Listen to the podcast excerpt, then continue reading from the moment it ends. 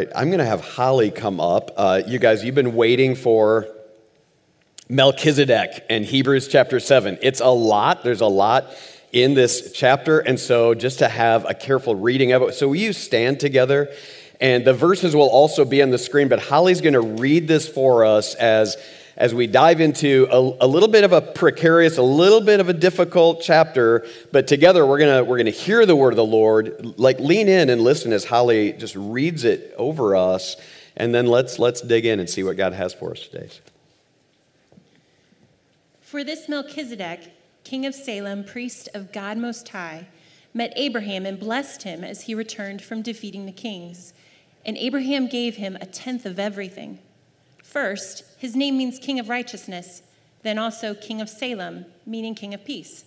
Without father, mother, or genealogy, having neither beginning of days nor end of life, but resembling the Son of God, he remains a priest forever.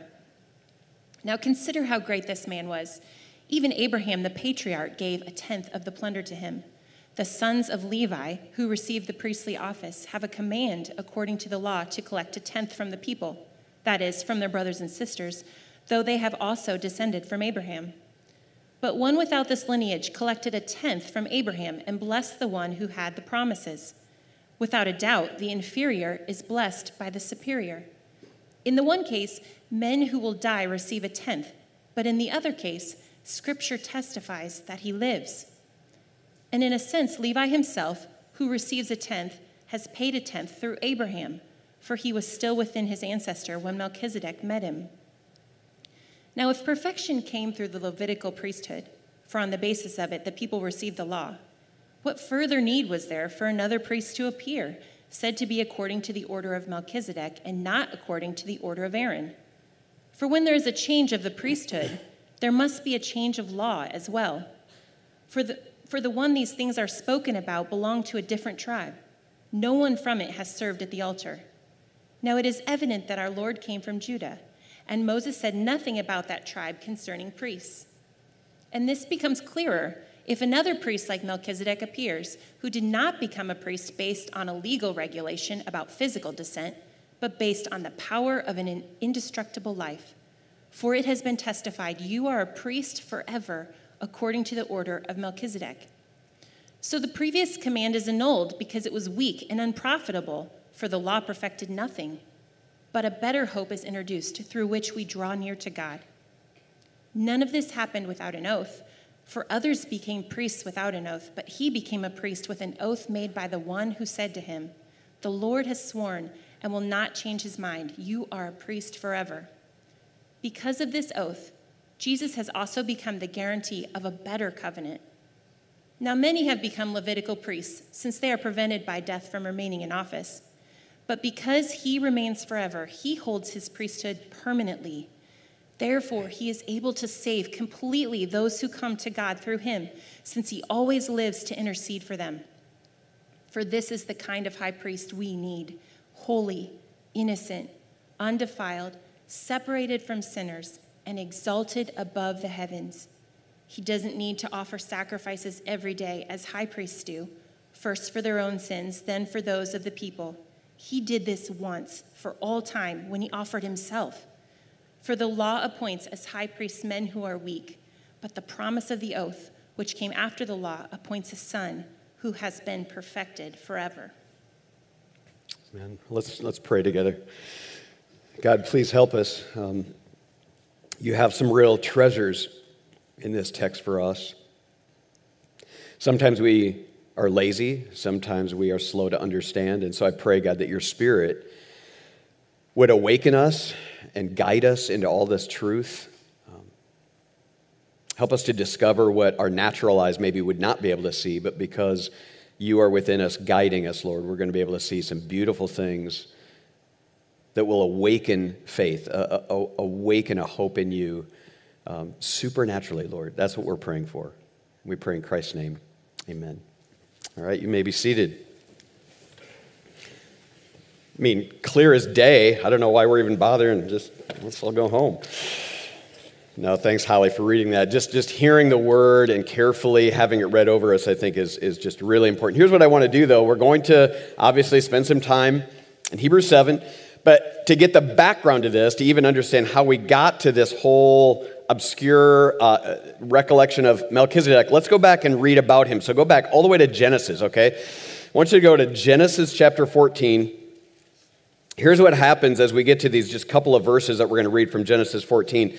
Um, Abraham, pretty major character in, in the Old Testament. In fact, the father of all the faithful. And so what happens is Abraham is his uh, tribe is increasing. He's got this nephew Lot with him, and at some point, the two of them become so numerous that they need to divide and conquer, right? So they, they divide up. They're going to two separate ways so their livestock can have enough grazing pastures and so forth. Well, where Lot goes, he ends up getting in the middle of this big war, kind of collateral damage, you might say. These this grouping of allied kings versus this other group, grouping of allied kings. They meet in a battle, and as the whole thing ensues, Lot gets hauled off, taken captive with a bunch of other people, and Abraham, who has moved off to another place, finds out about this, loves, cares for not just Lot, but all the other people who are, who are taken off, hauled off captive.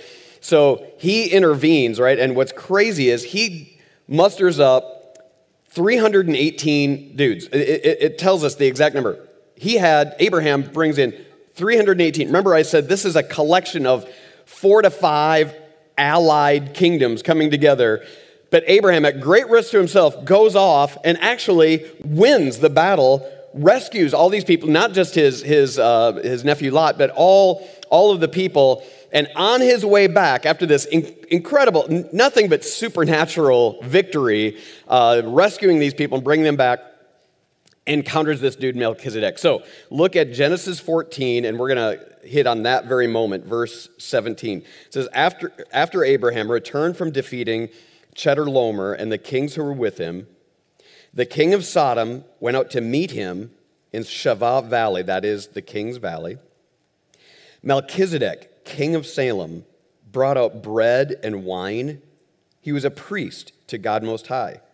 He blessed him and he said, Abram is blessed by God Most High, creator of heaven and earth. And blessed be God Most High, who has handed over your enemies to you.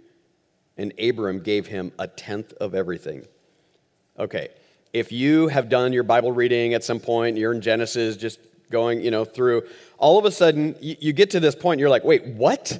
Wait, who is this dude and where is he from and how, how did this happen? Because as soon as I, that little passage I get done reading, as soon as you're done reading that, you go on and you never hear of him again. It is the craziest little thing. I, we call this guy an enigma, okay? An enigma. You know what an, an enigma is? Something very puzzling, very mysterious. It's, it's out of place. It doesn't fit the mold, right? So all of a sudden you've got this thing that is just in such jarring distinction from everything else that's going on, just kind of boop, drops in, boop, drops back out, and you're like, okay, well, that was weird, right? But it's so dramatic that it captures your attention. So, this Melchizedek is puzzling because he's first introduced to us as a, a, king. That makes sense. All these kings gathered. Oh, wait, he's not just a king, he's a high priest, and a high priest of God Most High, like the one true creator God. How many others are out there also serving the one true God, God Most High? I don't know, but all of a sudden, here's Melchizedek comes in sweeps into the scene. He's a king and he's a priest. And then what's with the bread and wine? Did you notice that? Brings out bread and wine. Okay, so as a Christian now, so many thousand years later, looking back, that should capture our attention. This high priest brings out a communion table? Well, that's weird.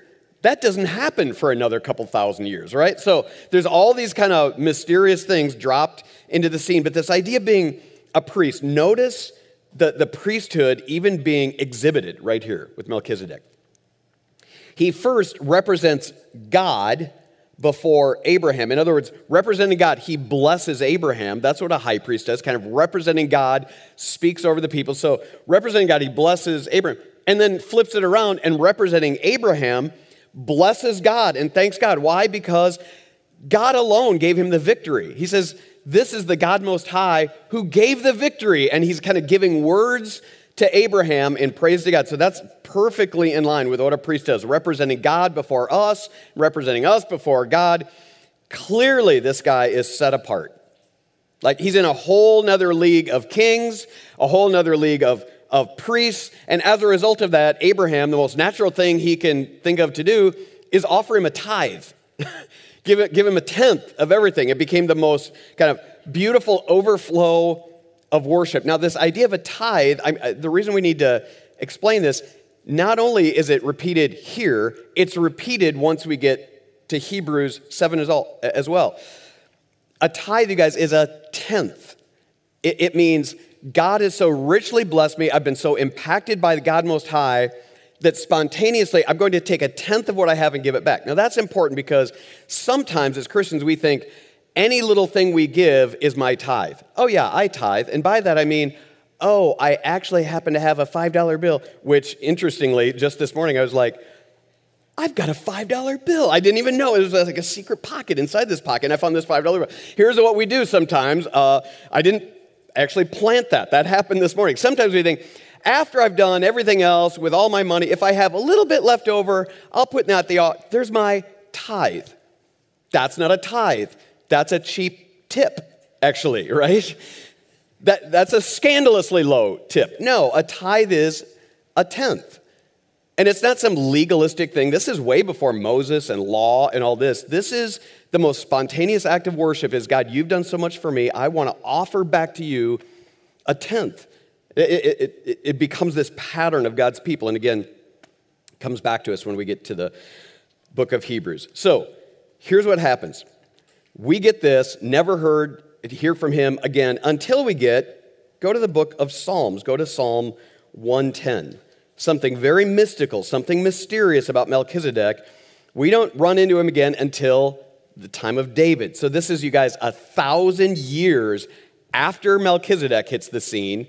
A thousand years pass, no mention of him, and now all of a sudden, one of the songs of David, Psalm 110, here's what it says This is the declaration of the Lord to my Lord Sit at my right hand until I make your enemies your footstool. The Lord will extend your mighty scepter from Zion, rule over your surrounding enemies. So, this is understanding King David talking about a yet future king that will far exceed his kingship, right? Verse 3 Your people will volunteer on your day of battle. In holy splendor from the womb of the dawn, the dew of your youth belongs to you. And then here it is The Lord has sworn an oath and will not take it back.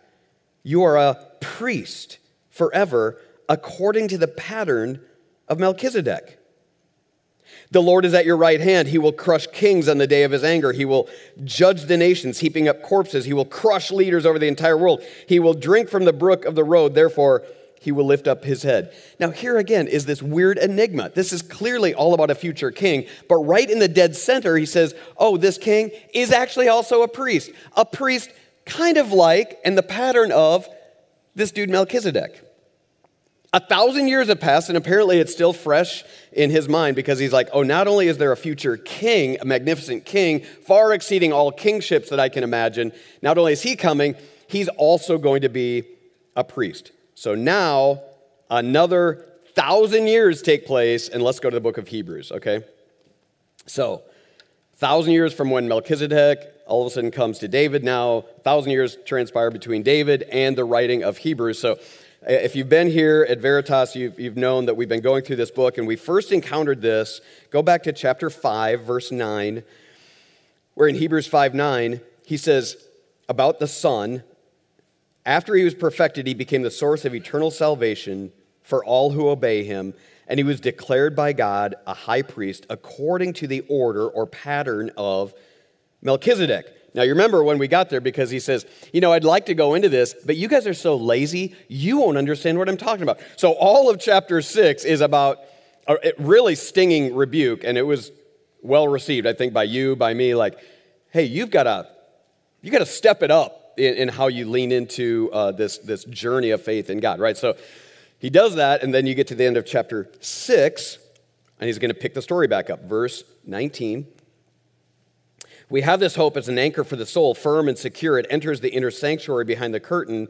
Jesus has entered there on our behalf as a forerunner because he's become a high priest forever according to the order or according to the pattern of Melchizedek. So now it's like, okay, you, you kind of teased us with it in chapter 5. Now you're willing to kind of let us see behind the curtain. How is he a, a priest like Melchizedek? What's that mean? So now we come to our text today. So let's look at chapter 7. Holly just read these verses, but let's look again at these first verses. For this Melchizedek, king of Salem, priest of God Most High, met Abraham and blessed him as he returned from defeating the kings. And Abraham, here it is again, gave him a tenth of everything. First, his name means king of righteousness. Then also, King of Salem means King of Peace. Without father, mother, or genealogy, having neither beginning of days nor end of life, but resembling the Son of God, he remains a priest forever. Now consider how great this man was. Even Abraham, the patriarch, gave a tenth of the plunder to him. So here we have this idea that this Melchizedek introduced to us back in the book of Genesis was actually just a shadow just, just like a passing shadow of someone greater that's coming. Think of it like a prophetic metaphor, almost like a, a, little image to, to catch our attention, to catch the intrigue of, of who this was and what this might be. And Psalm 110, adding a little fuel to that, like getting us to, to look on the horizon, waiting for this coming one. Like, here, here's what he says He resembling the Son of God, right? Verse 3. Melchizedek just resembled, kind of looked like, was just a little shadow of now we have the real one, the true King of righteousness. In Jesus, we have the true King of peace. We have a true high priest. He's truly divine. Like Melchizedek, it kind of looked like he didn't have father or mother because he just jumped on the scene. We don't know who, who he came from. But this one, no, truly is divine, eternal, no beginning, no end, God Himself. He's so great. He's so large. I, I, I, love the way that he, he describes him. He's such a great man in, in verse 4. That idea of great being large. In other words, he kind of busts through the mold. He's, he's so much greater, so, so expansive beyond my wildest imagination that he is to be worshiped, right? So much out of my class, so much over Abraham's class, any other class, busts all molds, and there he is. So, in other words, Jesus is the true enigma. Jesus is the one who truly is going to burst all ideas, all concepts, all molds. And so the most appropriate response, again, from us, is going to be to fall down and worship him. Okay? This is the new greater king, the new greater priest. So, what the rest of chapter 7 is going to do is talk about how it is that Jesus should be so fascinating to us. How it is that he should, if, if Melchizedek kind of catches our attention and, and, and, just gets us in, in mysterious wonder, Jesus should just explode our ideas and, and he's going to welcome us to him. So here's the deal he's going to urge us to throw out our like weak and broken ideas of how we should come to God. And namely, in their day, it was through this priesthood. He's going to say, get rid of this idea of coming to God through a priesthood. Something so much greater has come. And you should be eagerly like discarding any other way you thought you would come to God and grab on to this Jesus. The way I want you to think about that is so I've got a I've got a chainsaw and I'm terrible. I don't take care of my chainsaw. And if you have a chainsaw, you know what happens when you have a chainsaw that you don't take care of, right? So, about a week ago, I had this massive limb from my ash tree come down in my backyard, and uh, it's not dying, thankfully. I know ash trees do that. Mine isn't. It's, well, but a limb came down. You know, everything has limbs that come off. Anyway, well, not everything, every tree. This limb came down. Let's get back to the subject. So as I as I got out, I, I, my grandsons were there that, that weekend, and one of them, Jet, he loves chainsaws, so I got his goggles on him. I had him stand safely apart, you know. And I, am watching this, you know. Well, this thing is so dull, so outrageously dull. I'm like, wait, Jet, it's good. I mean, I, bear, I can't get through a branch. Right? It's so pathetic because I've taken such poor care of my own chainsaw. I can't even go through this branch, right? So here's the deal if I'm in that moment and somebody's like, oh, here, use mine, and hands me this glistening, newly sharpened blade, well oiled, taken care of chainsaw, and all of a sudden I'm like, right, like right through, like, you know, hot knife through butter kind of thing. what would I do with my old chainsaw? I'd be like, you know, throw that thing off. Are you kidding me? I'd be chopping down everybody's trees, right? Because it's so much better. It's so much better. Here, the author of Hebrews is going to try to convince us. These old ways, yeah, maybe, maybe that's all you had. Like if you've got a leaky bucket, you know, it's better than no bucket at all. So that's, that's all we had. That's what we're going to use to get to God. But compared to this Jesus, oh, just get rid of it. Just toss it off to the side, right? So he starts off with a little bad news, and that is that earthly priests, you guys, earthly priests are broken and weak. They, it's all they had at that point, but, but it's bad. Look at, look at verse 11 with me. Chapter 7, verse 11. If perfection came through this Levitical priesthood, for on the basis of it, the people received the law, right? Well, if perfection could come through, then what further need was there for another priest to appear, said to be according to the order of Melchizedek, the pattern of Melchizedek, not according to the order of Aaron? If the Levitical priesthood was all that we needed to get right with God, to make ourselves pure and right with God, why would we need this new one after another order, another pattern of, of Melchizedek? The quick explainer, guys, is Jewish people depended on the priest to represent them before God and then to hear back from God toward them. They depended on this system of a priesthood. So, the, the first priest that we have as you go through the Old Testament was Aaron. Aaron was a, a brother of Moses. Aaron became the first high priest that we ever have in, in the Old Testament. He was in the family line of Levi. And so God just said, hey, let's just take that family lineage and have them be the, the priests. Okay, so that's why you get the Levitical priesthood. That's why you get the book of Leviticus. It's all about this Levitical line coming from Aaron, the first high priest. His family became the one that, that kind of contributed priesthood. Okay, here's the problem, guys the Levites and the high priests were terrible. They were broken, they were weak.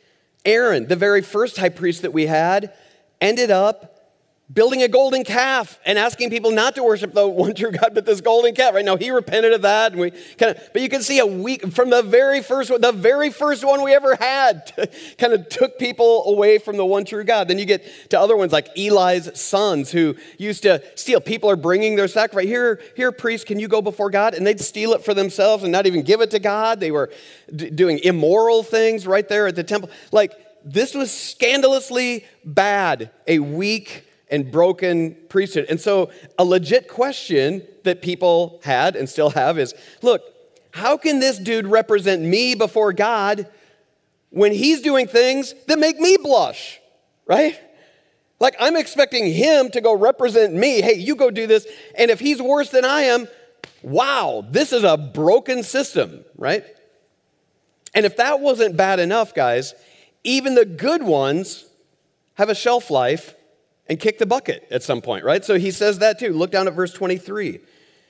Verse 23 Now many became Levitical priests since they are prevented by death from remaining in that office. So, oh, we finally every now and then get a really good one, and then he dies, right? So, well, here we go again. We're going to have to get another bad one up because the one good one we had finally kicked the bucket, right? So, the author of Hebrews is trying to say, we need a restart. Guys, we need a massive restart, and we have that in Jesus Christ. Jesus Christ is the restart. He is going to break the mold and show us what we really need. So I want you to look with me at verse 12, okay? Verse 12, he says this When there's a change of the priesthood, there's got to be a change of the law as well, the, uh, a, a whole rewriting of things, right? Verse 13 For the, one th- for the one these things are spoken about belong to a different tribe no, no one from it served at the altar. Now, it's evident that our Lord came from Judah, a different family line, not Levi, Judah. And Moses said nothing about that tribe concerning priests. This becomes clearer if another priest like Melchizedek appears, who didn't become a priest based on a legal rep- regulation about physical descent, but based on the power of an indestructible life. For it has been testified, you are a priest forever, according to the order of Melchizedek. Jesus broke the mold. He didn't become a high priest because he was born into the right family, went according to the rules of this is how you get priest. No, no, no.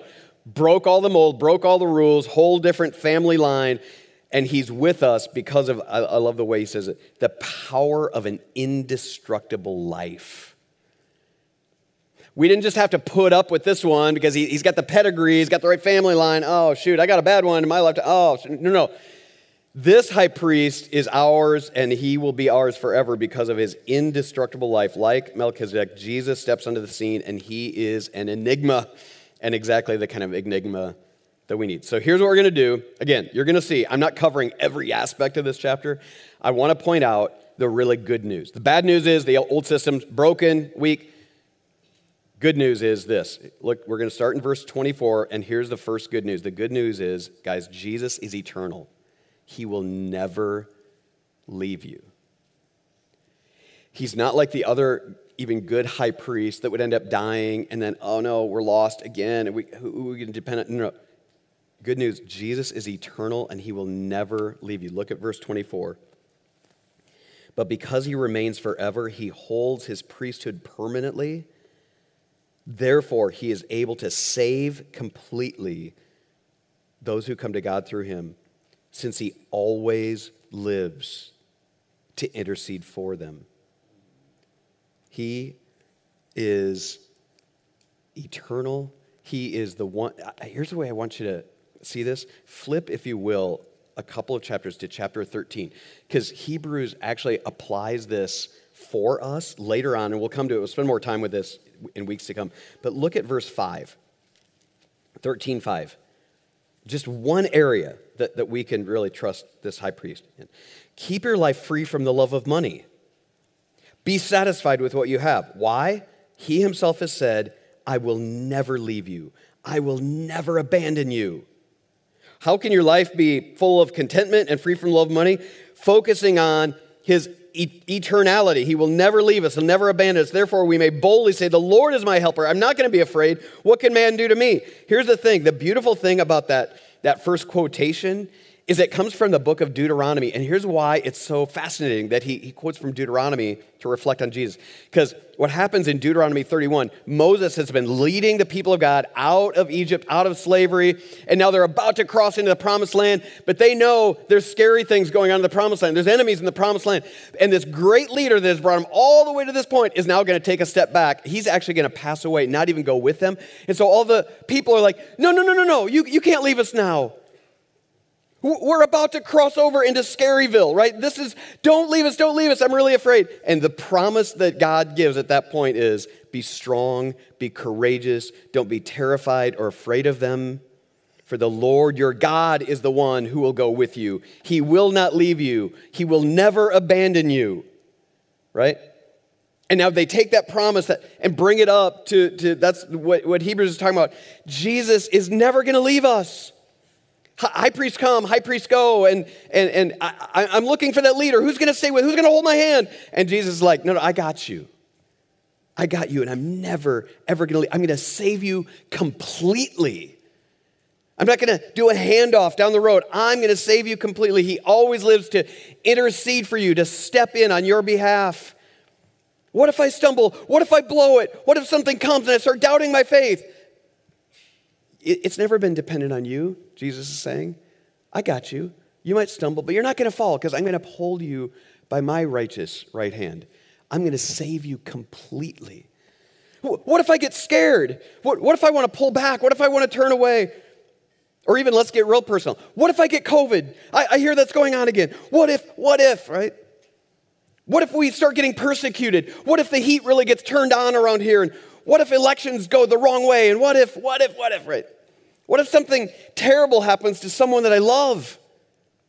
What if I lose a child? What if I lose a marriage? What if these worst case scenarios, what if, what if there's scary things on the other side of this, around this corner? Guys, nothing, nothing will separate you from the love of Jesus Christ. He will not turn away during your darkest hour. Go ahead and create the worst case scenario, your greatest fear that could happen in your mortal life. And here's what Jesus is saying I'm not going anywhere. In fact, at those times that you are the most afraid, I'm going to be nearer to you in those moments. We don't need a weak high priest and one that, even if he's really good, dies. No, no. No. We need a high priest that is going to be with us and we can count on, and we have that in Jesus Christ. The good news is Jesus is eternal. He will never leave you, nothing will separate you from the love of Jesus Christ. There's more good news than just that. Let's look at verse 26. Verse 26 says, This is the kind of high priest we need. I love that line. Man, if you're an underliner, highlighter, that, that's kind of the whole point of this chapter. This is the kind of high priest we need holy, innocent, undefiled, separated from sinners, exalted above the heavens. Actually, this high priest doesn't need to offer sacrifices every day as high priests do, first for their own sins, then for those of the people. No, no, no. He did this once for all time when he offered himself. The good news is Jesus is sinless. He really can represent you. Remember that, that thought that I had is, man, if that priest is worse than I am, what hope do I have in that guy, right? And he's saying, oh, I know, totally. That's why Jesus steps in, and Jesus is sinless. Therefore, he really can step in and intercede for you with his indestructible life. He really can step in and say, Oh, I got this, right? I, I really can step in. Think of it like this like if, if uh, you owed a great debt, and let's just say I had, uh, let's say you, you owed a great debt of, say, a half million dollars and all of a sudden you, you woke up one day and you looked in your bank account and I had deposited a million dollars into your account. Okay, not only would you be elated because your debt could be taken care of, more than just the debt being gone, you've got an excess of another half million dollars, right? It, it has been put in, and so now it's totally yours. Somebody has intervened, interceded on your behalf, and now you have something that you never earned, never thought was possible. Not only have you escaped debt, you are lavishly poured upon. This Jesus is sinless, can step in. This is the kind of high priest that we need, right? He's saying, I'm going to actually put on the table my holiness for your darkest sin. What you bring to the table, think of the darkest sin, the thing that you would be ashamed of if you if you ever let it come out of your mouth that this is the real kind of person you are. And here's what Jesus says Oh, I see that. I see it actually more vividly than even you see it. And I know that's what you bring to the table. Here's what I bring to the table my holiness, my indestructible holiness. Jesus is saying, I'm going to give, look at these words, my innocence for the worst part of who you are. You wish you were still naive about some things. You wish you were still innocent about some things. Uh, oh, yeah, no. You bring all the worst parts of who you are, I give you my innocence. Jesus is saying, My undefiled life for all the times you defiled your own life, well alone the times that you have been defiled upon, but now your undefiled life, he's saying, I'm going to give you my undefiled life. For every time you caved, for every time you, in, in weakness, just buckled, I give you my true, pure, like perfect life. He said, I stayed true. I stayed pure. I, ne- I now give my purity to you. And I love this where it says he's exalted above the heavens. Look at that in verse 26. Exalted above the heavens. Here's the thing Jesus is saying, I'm exalted now and when you look up and, and see me, you don't see scorn on my face. You don't see disappointment on my face. When I look up to Jesus, knowing who I am, when I look up and see his face, you know what I see? Just beaming joy. I see him saying, Oh, man, I love you. I can't wait to bring you home. I've got a place prepared. The place is all ready for you. Man, I can't, I can't wait. I love you so much. I don't look up and see disappointment or scorn. That's the kind of high priest that I need. You can't exhaust Jesus' ability to forgive. You need to stop worrying about that. Because once for all, he has offered himself for you for all time. and he's not going anywhere. That's the kind of high priest we need with that indestructible life. Isn't that freeing to know that? That you don't have to work for it? That you're not still kind of working to achieve something before Jesus? Done, paid for, completed. That's how he sees you. And that last verse, verse 20, gives us the last bit of good news. Jesus is the king and priest we desperately need. Look, look how he ends this chapter.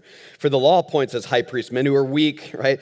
But the promise of the oath, which came after the law, appoints a son. Jesus Christ, the Son of God, who has been perfected forever. Here's the craziness about the Son now stepping in to be our new king, our new priest. This is the kind of the kind of God that his son would come and take our place. Number one, how, how crazy is that, that level of love? More than that, this is the kind of king who actually becomes a pauper. This is the kind of king that actually takes him, his, his place in the lowest place, to be born into a feeding trough, right? And then to live the rest of his life, being able to understand what it is like to live at the lowest level, to live in poverty. That's the kind of king that we have, right? That's the kind of king that, that we've always needed, is one that truly understands. They don't live in some ivory tower. Like even, even in our political system, oh yeah, easy for you up there in Washington, whatever, making doling down all these. No, no, no. This is the kind of king who comes and lives among his people and understands us intimately. That's the kind of king we need. And this is the kind of priest. This kind of a priest became the lamb that would be sacrificed. Both the priest and the sacrifice all mixed into one. What kind of a priest is that? That's the kind of priest we have the perfect priest and the perfect sacrifice, the perfect Lamb of God that would take away the sins of the world. Guys, just meditate on that just for a moment. Think about the kind of king that we have. Think about the kind of priest that we have. So, what do we do with this crazy chapter?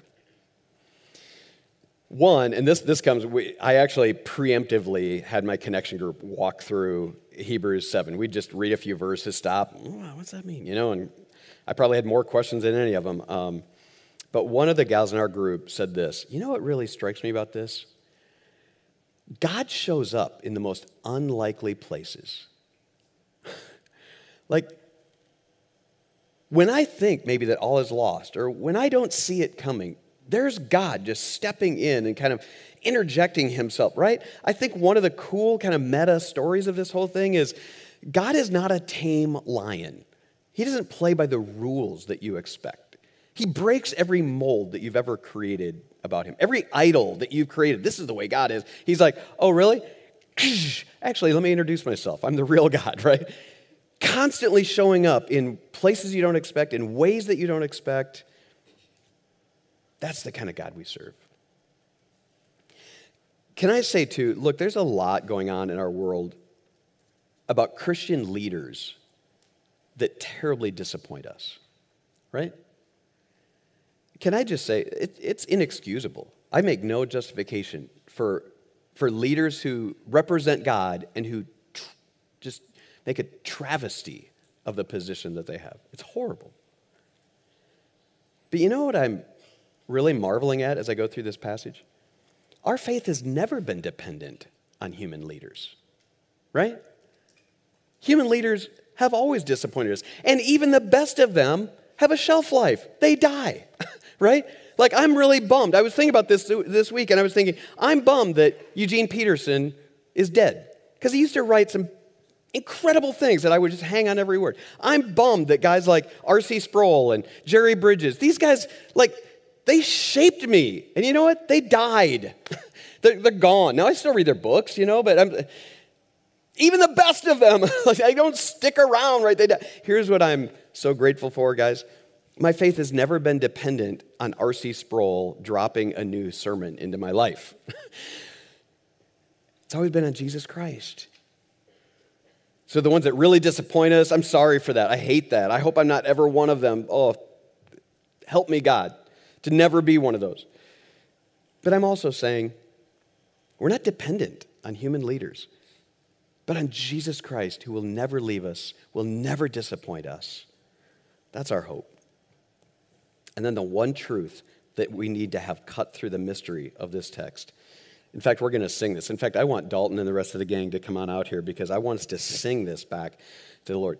We, we sang this at, at, at our uh, time of worship. Sometimes as a staff, we'll just uh, worship. James wheeled out the, the piano and Dalton got on the guitar.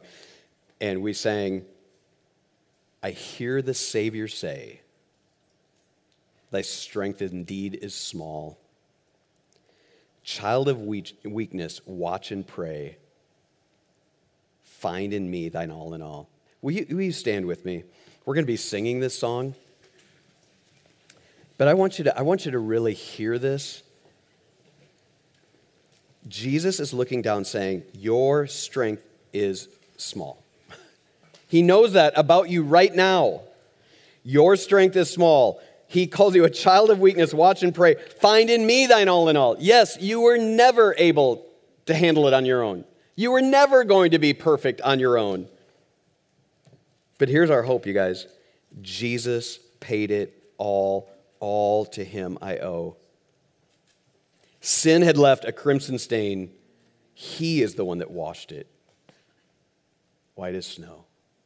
That's our hope. Jesus, uh, receive our worship.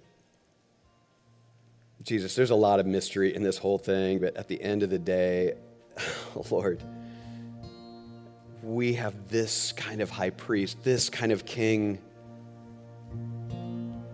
We've broken virtually every kind of uh, system that you've given us to we, we blow it right and left but you you will never leave us never forsake us.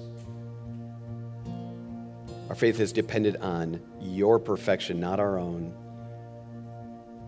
And so just the way that abraham lord the way that abraham just fell on his knees offered himself in worship to you even giving a tithe may we fall on our knees and worship you now lord our weakness gives way to your strength. You paid it all. All to you I owe. Jesus, we love you. We love you.